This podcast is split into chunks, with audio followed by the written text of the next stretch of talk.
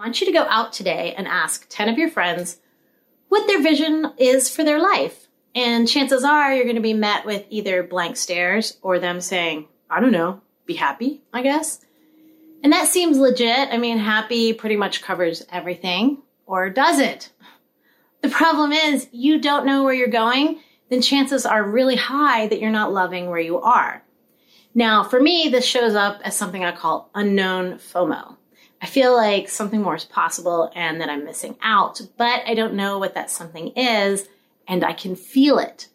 So then at the same time, you know, being the habit driven creatures that we are, I will still go about doing the same thing and keeping myself in that FOMO loop. On top of all of that, approaching our vision for our lives without considering the other people in it is a missed opportunity to view our lives more holistically. I mean, come on, our lives are all about relationship. So living a fulfilling life is as much about having a positive impact on others as it is about carving out exactly what we want in life. There is a very simple five step process to visualize your vision relative to your community. The first thing you want to do is define your community. Who are we talking about? Is this your family, people in your career related community, the local community that you live in, the whole entire world? There is no right or wrong answer, but it's something you want to decide before you begin this exercise. Now, in your mind's eye, create a field of vision and a horizon. And the horizon is the furthest off point that you can see. What type of people are out there in that far off horizon?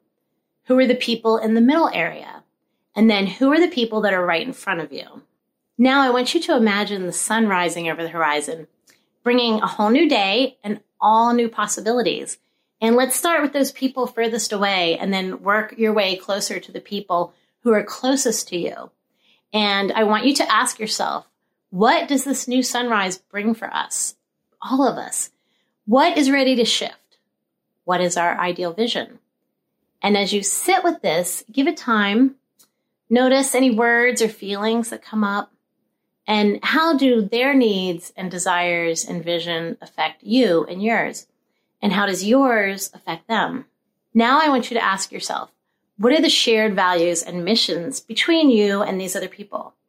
What are some visual symbols that come to mind for each of the levels of people from nearest to middle to far. I want you to ask yourself, what capabilities do I have or need to develop to serve this common vision? What beliefs would best serve this shared vision? What beliefs do I need to develop and or foster to support this shared vision? How's that for some insane clarity on the values, missions, symbols, words, and beliefs that are all going to enable you to make your relationships better? So, what I would love for you to do right now is to take a look around for a link. I have a free guide to help you take this insight and make a vision board out of it. So, you have that intention setting reminder every day to help you enhance your relationships. Now, as you can see, this stuff is really fun and easy. It's pretty quick to figure stuff out. And when you do that, then you can continue to evolve and you can take back creative control in your life It doesn't have to be complicated and it doesn't have to be mysterious. If you can put one foot in front of the other, you can definitely start living a way more fulfilling life on your terms. If you're ready for your revolution, you're definitely going to want to check out the link and learn more about that. Personally, I would jump on this right away. I mean, you could stay stuck for longer, but I don't recommend it because there's an awful lot of living to do out there.